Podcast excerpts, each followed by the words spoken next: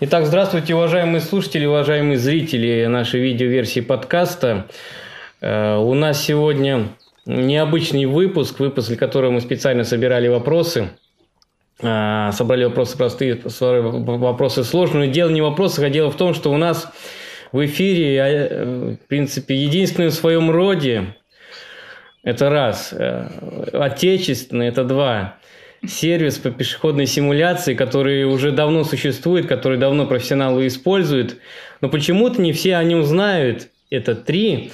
И четвертое, мы сейчас в студии, нашей виртуальной студии, непосредственно с основателем, с разработчиком сервиса, сотрудником Института дизайна и урбанистики ИТМО, того самого ИТМО, Егором Смирновым. Здравствуйте, Егор. Здравствуйте. А также в студии, ну, вот я представлюсь э, для тех, кто впервые нас слышит. Э, меня зовут Александр Крюковский, э, Соня Малышева. Добрый день. Алла Логинова. Да, здравствуйте. Никита Копыч. Добрый день. И Андрей Маркин. Всем здравствуйте. А, Егор, ну, представьте, пожалуйста, себя, может быть, более подробно и вкратце опишите, вот, что же делает пешеходный симулятор вот, на текущей стадии развития сервиса для совсем новичков. Если... Ну, наш э, проект – это проект для проектировщиков, ландшафтных дизайнеров, архитекторов, который позволяет, помогает им проектировать удобную пешеходную инфраструктуру и избегать типичных ошибок при проектировании. Потому что обычно вот пешеходные дорожки у нас проектируют как попало, в итоге люди топчут газоны, разводят грязь, портят благоустройство, потому что вот не проложили им дорожки в нужных местах. А наше разработанное нами в ВТМО программное обеспечение помогает архитекторам найти еще на этапе проекта такие места, где вот люди будут топтать газоны, и как-то исправить проект, чтобы этого не было. А, значит, продолжаем.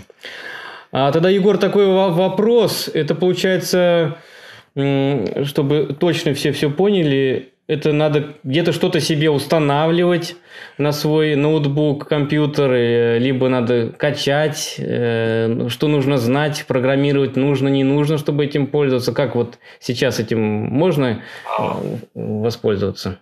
Наш сервис доступен в интернете как веб-сервис, то есть заходите на нашу страничку, загружаете свой проект благоустройства в наш редактор, там, размечаете какие-то важные объекты точки притяжения пешеходов, дорожки, вот это все. И нажимаете кнопочку, он у вас на сервере работает, и через некоторое время выдает вам отчет. То есть места, где вот, пешеходы будут протаптывать стихийные тропы на вашем проекте благоустройства. То есть ничего устанавливать не надо, это все доступно через интернет. Но вот нужно немножко там наловчиться работать с нашим редактором. У нас в блоге для этого есть видеоинструкции, текстовое описание. Так что можно сделать это самостоятельно, или можно просто прислать нам на обработку ваш проект, мы сами это все сделаем и выдадим отчет. Вот даже так, потому что я знаю, э, у нас и магистры использовали ваш редактор уже несколько лет, они пользовались, там сравнивали. Действительно, ну те, кто за ним ну, работал в автокаде, допустим, ну, с какими-то CAD-системами, хоть что-то проектировал, я могу сказать, что ну, совершенно нет ничего сложного в этом. И действительно классно, что потом можно нажать только одну кнопочку и все получится. Это принцип одного окна, окна фактически. Э, тогда такой вопрос. Насколько быстро можно получить результат? Сколько, может, неделю надо ждать, две, три, или в течение минуты можно как бы уже ожидать результата? Как это у вас случается по обработке? Это все зависит от размера участка, который вы загружаете. Это может быть занимать от нескольких минут до нескольких часов ну, там типичный проект какого-нибудь благоустройства среднего такого сквера какого-то, там, 500 на 500 метров, ну, даже не среднего, может быть, это, ну, вот пара часов работы симуляции, и вы получите результат. То есть это не в реальном времени работает, но достаточно быстро, чтобы в течение одного дня можно было, например, попробовать несколько разных вариантов. Там, нарисовали, посчитали, посмотрели, что-то исправили, снова посчитали. В общем, проводить быстрые итерации. Угу. А то есть получается, а и это все выполняется, как бы уточняю, что это все выполняется где-то на сервер, на серверах, там, а не, не локально а, на компьютере, да? Нет, это у нас в ETMO сервера установлены, они все это обсчитывают. Хорошо, тогда такой вопрос. Эм, а как вот, э, чтобы было понятно, у нас нету изображения, мы подкаст, какой форме э, результат получают? Я, э, э, значит, получается, там есть планировка, грубо говоря, и там показаны места, где будут, ну, назовем их так, протопы. Правильно я понимаю? Да, будет, вам будет выдано изображение с вашим проектом благоустройства, и красными линиями будут показаны места, где люди будут топтать газоны. А, то есть а сейчас такой нет опции, допустим, те дороги, которые м, будут действительно испытывать ну, будут э, больш... Э, притягивать людей, будут транзитами. Вот они есть, они в нужных местах, там программа ничего не покажет. То есть она имеется в виду, такой вопрос я пытаюсь уточнить, то есть там не будет вообще все пути показаны движения людей, будут показаны именно те участки, где дорожек нету, они как бы должны были быть, быть правильно я понимаю? Ну, там можно получить все треки движения пешеходов, другое дело, что обычно это как-то проектировщикам не очень интересно, им интересно mm. именно вот где будут все вытоптано. Плюс у нас а, можно да. получить э, тепловую карту распределения пешеходных потоков, то есть она О. вот цветом так на разных частях района покажет, где больше пешеходов ходит, где меньше. Угу, просто в интернетах изображения гуляют из планера, и там вот именно тот случай, когда вот где именно в этап не показано, вот эти тепловые карты, как бы уже, наверное, реже, я, честно говоря, не встречал. Оказывается, это есть, это классная возможность, кстати, сказать. Всем рекомендую. А вот. Э, тогда вот еще вопросик. Э, то есть площадь и сложность планировки э, влияет вот на ну, длительность обработки, правильно? Ну, в первую очередь площадь района, сложность планировки не так сильно влияет. А, мы максимум обсчитывали районы в 1-2 квадратных километра, то есть это ну, такой достаточно большой жилой комплекс, там целый квартал такой обсчет уже может занимать ну, достаточно много часов. Ну, это не недели. Нет, это все равно все укладывается там в один день работы. А, но, ну, на самом деле, это, наверное, максимально большой размер, который вообще практически имеет значение. Мало кто проектирует участки там больше, чем несколько квадратных километров за раз. Поэтому для типичных ситуаций там жилого комплекса, какого-то двора, парка у нас все работает в какие-то разумные сроки. А вот здесь просто такой какой-то есть э, какой-то лютый аналитик найдется, урбанист, и захочет Петербург загрузить э, или какой-нибудь Красногвардейский район, э, Выборгский, где мы сейчас находимся. Это, в принципе, сервис потянет вот такой? такой Нет, у нас просто память на сервере кончится. Мы когда-то пробовали это делать, но там, по-моему, Петроградку пытались загрузить, э, но это вот на такой ресурс уже, во-первых, не хватает, а во-вторых, там просто нужно же разметить еще точки притяжения, то есть там подъезд, ну, да, это магазины. Э, в рамках масштабах района это уже огромный труд, который так просто не сделать. Ну, то есть это именно сервис для того, что можно непосредственно спроектировать и как бы с чем непосредственно работать. Конечно, никто сразу район города не проектирует со всеми, всеми, всеми точками, магазинами, как бы это как бы такого не бывает. Ну, да, а, чаще всего обращается вот либо какой-то парк, либо там жилой комплекс из трех-четырех дворов, что-нибудь такое. Вот для таких масштабов это все оптимально работает. Угу. А вот, э, то есть, получается, а можно как-то из машины, из сервиса вытянуть в цифрах э, результаты? Я так понимаю, JPEG-файл, грубо говоря, получается, растер какой-то э, да. в виде результата. А можно как-то допустим, там зоны красные, ну, сделать как зоны, которые краснее, зеленее, вот эту тепловую карту в виде таблицы как-нибудь ну, вытянуть. Можно, на практике в этом не будет большого смысла, потому что у нас вычисления, э, они достаточно такие приблизительно абстрактные, то есть нам же никто не дает точной статистики, где в каком доме сколько людей находится. Угу. Мы просто на основе своего опыта размечаем вот подъезды, что они генерируют столько-то людей в единицу времени. Но это такая несколько синтетическая цифра. Мы ее подобрали, чтобы результаты получались похожие на реальность. Но сама по себе она какой-то вот истины не несет. Поэтому важный, mm ну, то есть наш алгоритм заточен именно на качественный ответ. Вот есть здесь тропа или нет. Ну, mm примерно может показать, много людей здесь ходит или мало. Но вот конкретные цифры Угу, понятно. И вот я видел, у вас были публикации в вашем блоге, что вот действительно э, сервис показал, что должна быть тропа раз, и вы показываете фотографии, тропа есть. А вот, то есть, получается, практически стопроцентный результат. Есть там такие ошибки, которые вам, вам не объяснить, почему сервис показывает протоп, а его нету. Такое бывает? Ну, такое иногда бывает, потому что часто сложно оценить окружение района. То есть Э, вот например, вот какой-то парк, и вот по всей логике здесь должна быть тропа, потому что, ну, вот как-то неудачно все сделано, но этот парк, он находится где-нибудь там на отшибе, рядом жилых домов практически нет, э, и там просто очень мало людей ходит. То есть эта тропа, она, вероятно, даже появится когда-нибудь потом, просто и слишком мало людей, чтобы она появилась быстро. Uh-huh. Ну, вот такие моменты, да. Ну, так, в принципе, я смотрю, все как бы надежно оказывается, и как бы Насколько я знаю, вы как бы э, мы с вами лично беседовали там пару лет назад. Э, с чего все? А откуда сервис-то? Идея сервиса откуда возникла у вас, вот, если не секрет? Идея сервиса возникла, потому что я жил в доме, вокруг которого вот все эти дорожки пешеходные были сделаны настолько отвратно, там все было настолько вытоптано вокруг. Я просто вот ходил и страдал каждый день там по грязи. Э, и вот в какой-то момент э, у меня в голове как-то сложился пазл, как я могу применить свои айтишные компетенции, потому что я по образованию программист вообще, изначально никакого отношения там, к архитектуре или урбанизму не имел. Вот. вот мне как-то вот пришло в голову, как можно айтишные компетенции применить вот к этому делу. Там любят вспоминать вот эту историю, что в каких-то городах типа не делали пешеходных дорожек, просто построили дома, люди сами все протоптали, а потом вот по протоптанным тропинкам все это замостили, и получилось вот типа супер.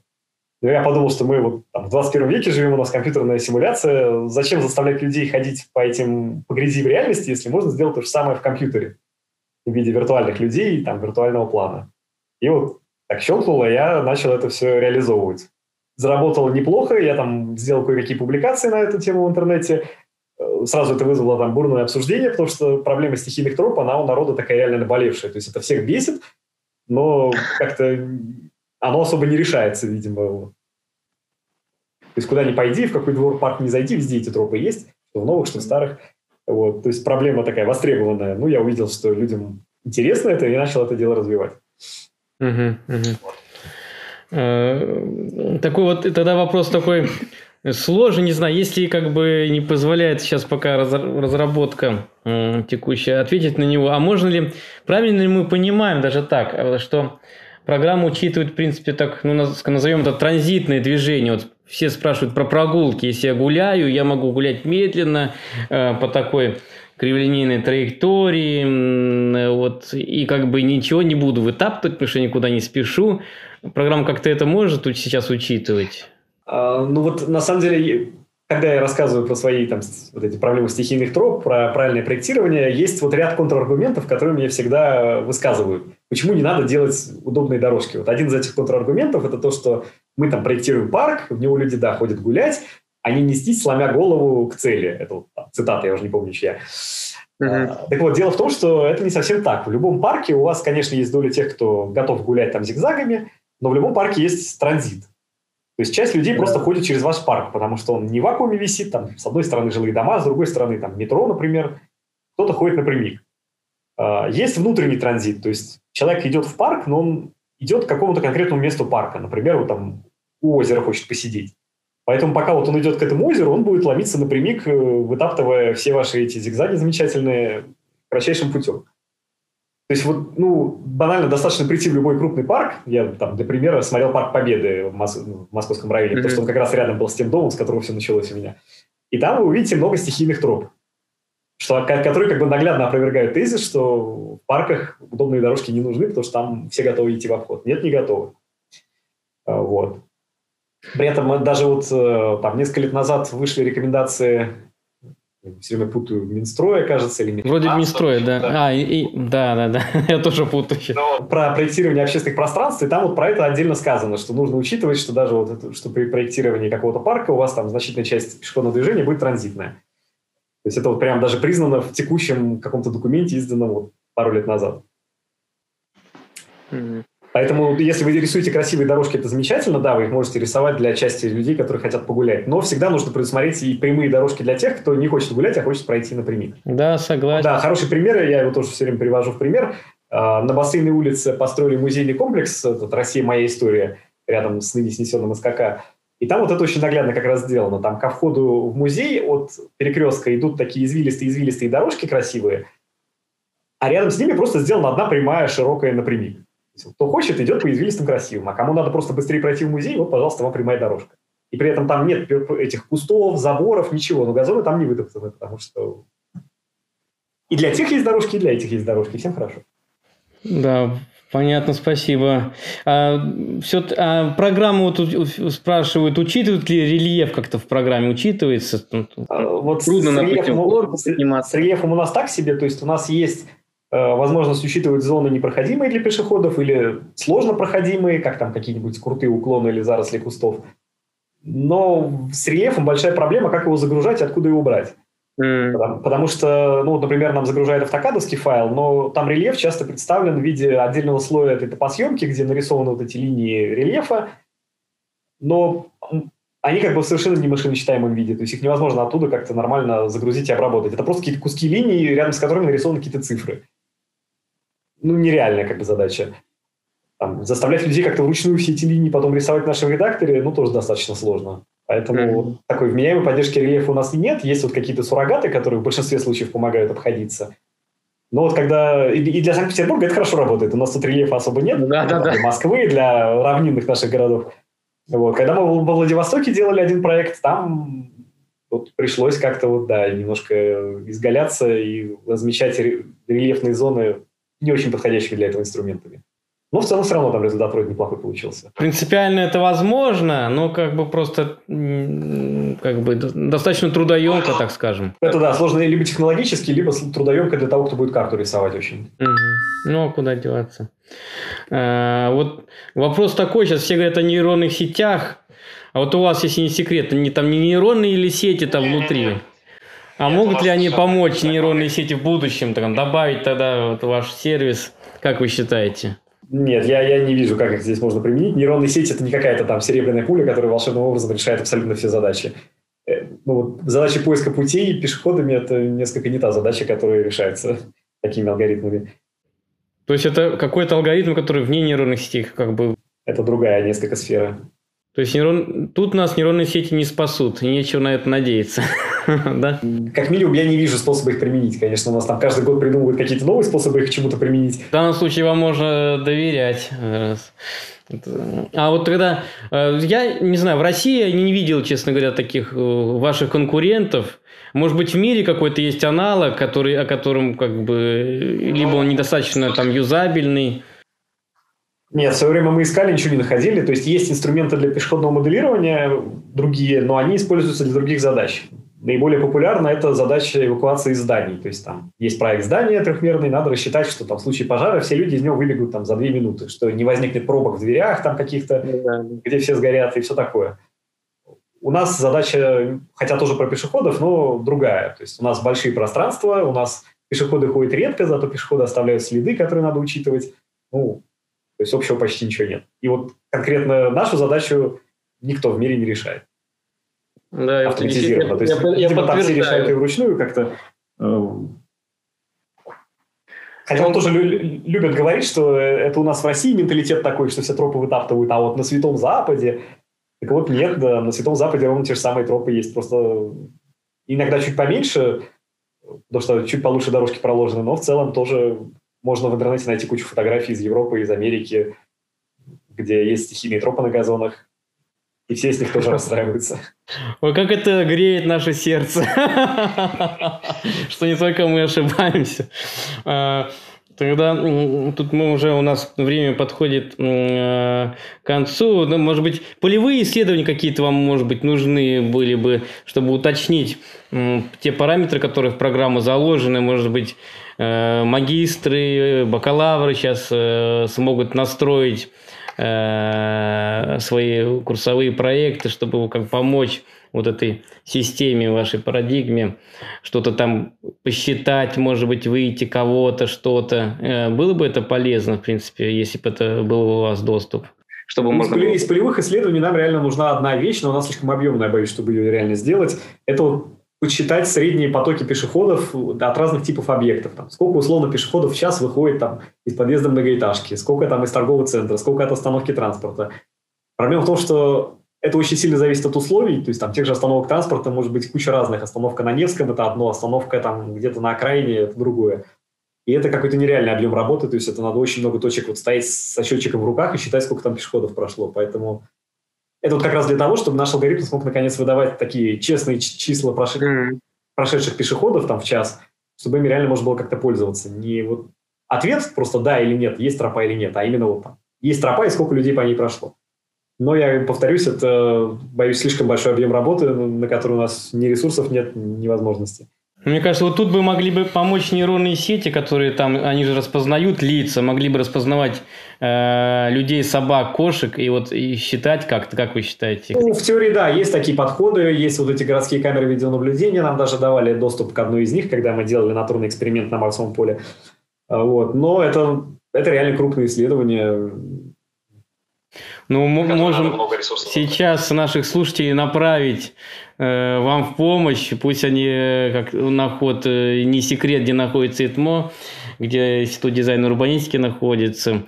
Э, я думаю, они при желании всегда могут связаться с ЭТМО и как-нибудь. И сами студенты из ЭТМО, и наши студенты из технического университета, мне кажется, могут потихонечку накапливать эту статистику, где-то считать хотя бы частично, если это нужно. Потихонечку будем этим э, заниматься. Э, вопрос э, такой, что будет входить в, сто... входит в стоимость, как бы улучшение скорости обработки там, либо там сервис, то, что вы можете сами все разметить. Как вы видите свою ну, бизнес-модель? Да, да, мы столкнулись с проблемой, что все-таки в нашем редакторе не так просто разобраться, хоть мы и сделали там все туториалы, видео. И часто у людей не получается нарисовать правильно карту, разметить и получить какой-то хороший результат. И ну, не всегда просто люди готовы в этом разбираться. Им хочется дать нам сами свой проект и получить отчет. Не хочется там в нашем редакторе копаться. Поэтому мы вот предоставляем услугу, что вот вы нам даете все материалы своего проекта, мы сами размещаем карту, сами все считаем и даем вам отчет. Э, в отчет входит, вот, собственно, карта симуляции, показано, где будут стихийные тропы, расписано, почему стихийные тропы возникнут именно здесь, то есть у нас уже достаточно богатый опыт накоплен в этом всем, и мы можем объяснить, что вот, вот это вот такая-то типичная ошибка, потому что здесь вот нет входа на площадку там какую-то спортивную со стороны подъезда там, соседнего дома. Э, плюс мы можем там приложить фотографии существующих мест аналогичных, потому что все ошибки, как правило, типовые, и они уже в куче проектов реализованы. Э, и превратились уже в тропы. И это может помочь убеждать каких-то лиц, принимающих решения, что это не просто наши какие-то голословные утверждения, а вот вам фотографии таких же мест, и вот то же самое будет у вас там через год в вашем дворе вот такая же грязища. И вот такой отчет мы можем предоставить. Для там, разного рода некоммерческих организаций мы это делаем бесплатно. То есть, например, вот недавно делали для городских проектов варламовских анализ парка одного для публичных слушаний. Вот. Для коммерческих компаний мы это делаем за деньги. Ну, там сумма не очень большая, порядка там, 20-30 тысяч за проект э, жилого комплекса. И, в принципе, мы можем некий демо-проект небольшой посчитать бесплатно, просто показать э, этот отчет, чтобы заказчик понял, нужно ему это или нет, и готов ли он за это платить. Вот. То есть основная идея – это чтобы мы со своим опытом все это разметили и гарантированно получили понятный, хороший результат. Но пока наш симулятор он остается в открытом виде, поэтому если кто-то не хочет платить, но имеет время, чтобы разобраться... Пользуйтесь скорее. Пользуйтесь. Ну, хочу сказать, что действительно, несколько лет назад я задумывался уже о том, когда писал еще кандидатскую, как же так, вот есть среди ландшафтных архитекторов, и среди архитекторов такой есть. Кто-то считает так, ось там держит, не держит, там и так далее. Мощно, не мощно, там, пойдет, не пойдет. Ну а как вот, а другой архитектор придет, и ландшафтный архитектор скажет, нет, не держит, другой говорит, держит. Они начинают спорить, выяснять. А тут действительно вот такие инструменты, благодаря компьютерным технологиям, действительно надо опираться на них уже можно. Это раньше, мне кажется, просто раньше это не появилось, потому что компьютерные технологии были недостаточно развиты. Давно бы этим уже пользовались э, архитекторы, ландшафтные архитекторы так, подобного рода инструментами, и было бы меньше споров пустую. Потому что тут как бы против математики не попрешь как говорится. Не факт, что это так, потому что, если вы помните, наши исследования основываются еще на советских исследованиях в этой сфере. И первые методические рекомендации по проектированию правильных пешеходных дорожек, они еще 87 и 88 года. То есть этой теме на самом деле лет-то много, но до сих пор про нее мало кто знает.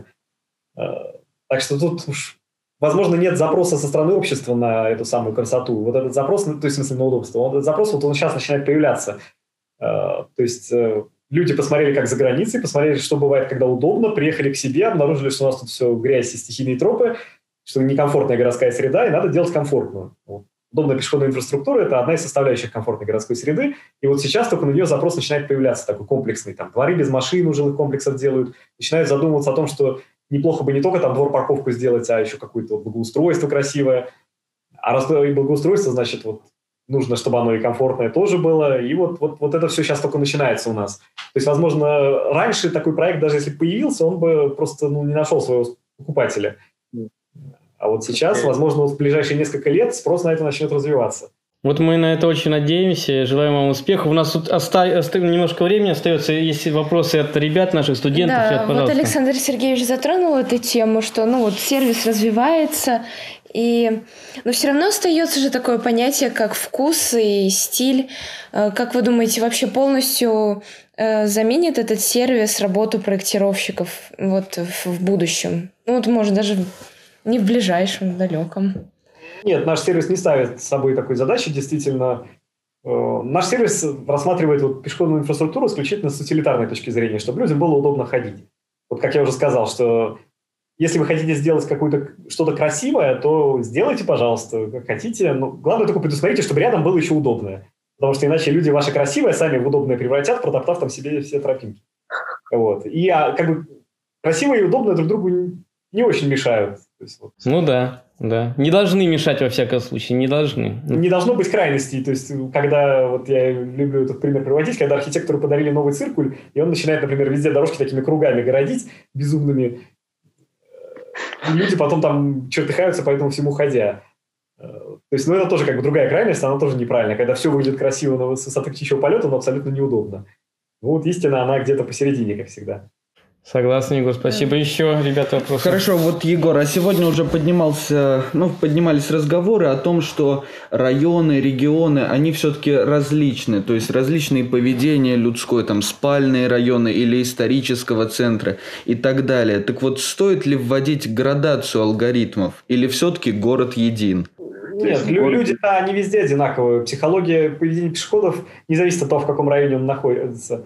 То есть если человек видит, что ему надо пройти напрямик, а ему напрямик не пройти, ну, он пойдет напрямик.